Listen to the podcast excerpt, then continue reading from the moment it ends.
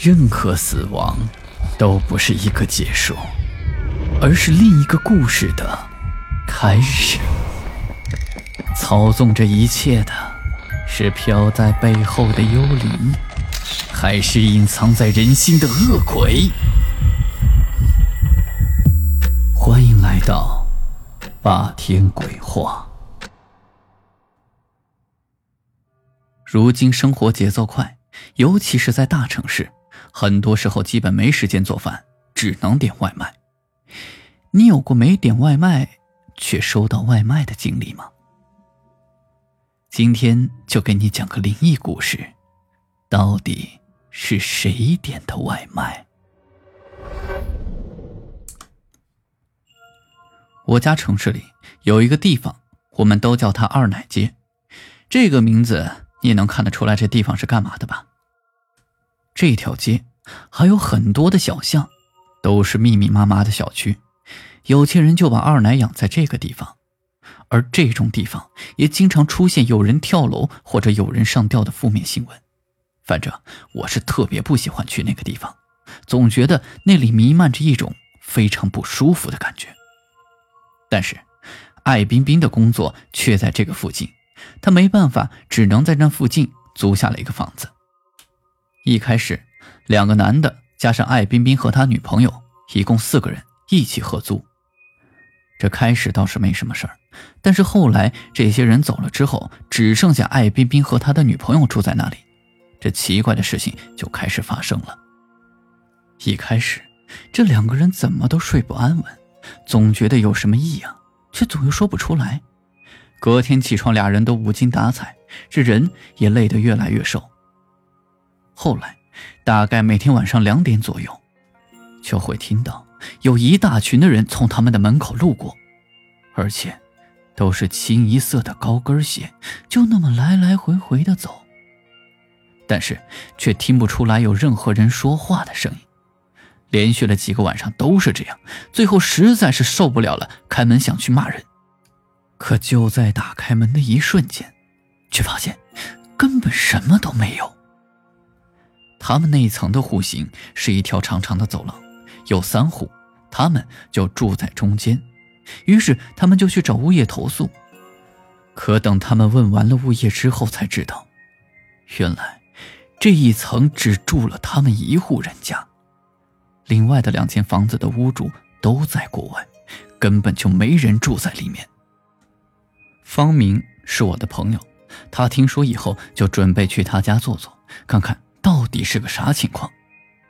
但是到了那个时间，却什么也没听到。方明就说他俩生活压力太大，肯定是听错了，转身就走了。可等他刚下楼，这艾琳琳就打电话过来，说他刚走，这声音又来了。对了，在这里跟大家介绍一下。方明的义父是做纸钱花圈生意的，他义父懂得一些民间奇术，而方明从小也跟着他义父学了一些。这个时候，方明就建议艾冰冰最好还是搬走，这个地方招阴。可是艾冰冰因为工作的原因，最终还是算了。就这样，又过了一两个星期，走道里的高跟鞋依然还是有。反正两人也没出啥事儿，再加上工作也实在是辛苦，两人也就习惯了。但是，又有一件奇怪的事情发生了。有一个晚上，忽然楼下的砂锅粥店送上来一份外卖，这艾冰冰就奇怪了，这明明两个人刚刚一起吃了饭，咋又点了一份？以为是外卖送错了，可外卖的伙计说打电话就是要送到这一层这一户的，绝对错不了。而那个伙计还说是一个女的打的电话。当时艾冰冰的女朋友正在洗澡，就以为他女朋友打的，估计是想吃宵夜，也就付了钱。可等他女朋友洗完澡出来之后，说自己根本就没点过外卖。因为两人比较累，最近也很忙，后来这事儿就不了了之了。可第二个晚上，这送外卖的又来了，这下艾彬彬恼了。他觉得砂锅粥店肯定在坑他，所以他让伙计赶紧找出叫外卖的电话。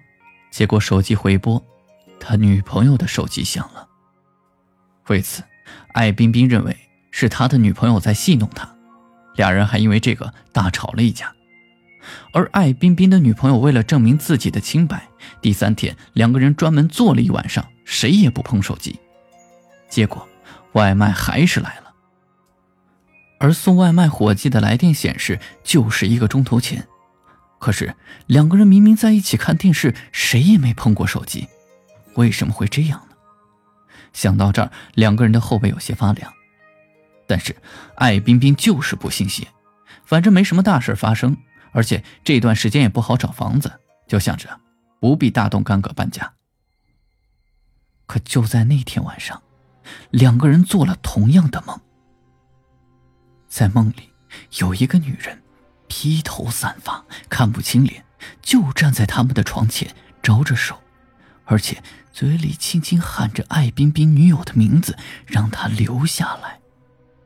梦一到这儿，两个人同时惊醒，脸都吓白了。俩人不约而同坐起身，相互说了一下梦，就开始感觉冷到了脊梁骨。等俩人冷静一会儿之后，艾冰冰立马给方明打了电话，请他赶紧过来看看。而方明此时睡眼朦胧，一听此事如此严重，立马就动身，因为离得近，最多也就十分钟的事儿就到了。刚进了门，艾冰冰的脸色慌张。可就在艾冰冰转身叫女朋友的时候，突然他的脖子被女朋友双手给掐住，艾冰冰没办法呼吸，一个趔趄倒了下去。方明看到这一幕也是懵了，迅速掏出一块木牌，立刻大吼一声：“哪儿来的混账东西，还不放开！”然后就冲了过去，拉开两人。也许是木牌起了作用，艾冰冰的女友惊了一下，松开了手，定在了原地。此时，艾冰冰在地上大口的喘着粗气。而他的女友依然保持着掐人的姿势，一动也不动，只是翻着白眼，恶狠狠地盯着方明。方明掐指算了一下，伸手在艾冰冰女友的脑门上画了什么，结果艾冰冰的女友突然瘫软在地上，晕了过去。等艾冰冰的女朋友醒过来时，还傻傻的在问：“方明啥时候过来的？刚才发生什么事了？”很明显。艾冰冰的女朋友根本不知道刚才发生了惊险的一幕。方明开口说：“老兄，似乎有些东西还缠着你女朋友啊。”艾冰冰和方明商量了一会儿，决定连夜到老城区的城隍庙去。一路上，艾冰冰的女友一会儿正常，一会儿就莫名其妙的阴阴的笑了起来，但最终却是没做出什么出格的事情。到了城隍庙的门前，方明着急的拍着门。还好大半夜还有一个师傅在。方明简单的说明了情况，师傅也是好心人，立马就带他来到了主殿，弄了一杯香粉水给他女朋友喝了，然后就一直念着经。大概半个钟头之后，艾冰冰的女友才慢慢恢复正常。艾冰冰询问了几句，才把刚才所有的事情告诉了女朋友。他女友吓得都快哭了，说再也不肯回那个屋子。随后，师傅给了艾冰冰一串自己用的佛珠，并叮嘱他要选在下午两点十分回去收拾屋子，赶紧搬家。第二天中午，方明就陪着艾冰冰按照师傅说的时间回去了。进了屋子，什么事情也没有发生，但是还是以搬家为妙。两个人就忙活着收拾，在收拾衣柜的时候，艾冰冰垫着椅子上去，去检查柜子上面还有没有什么东西没拿。就在这个时候，他看到了一双鲜红的高跟鞋，当时就差点把艾冰冰吓得从椅子上跌落下来。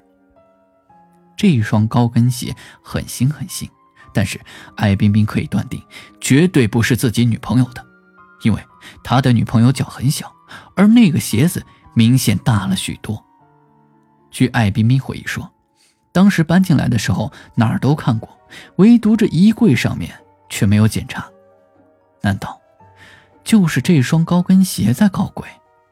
但是不管是不是，艾冰冰再也不想多留，收拾完就立马离开了这里。自从搬离那里之后，两人就一直平安无事，就再也没有发生过。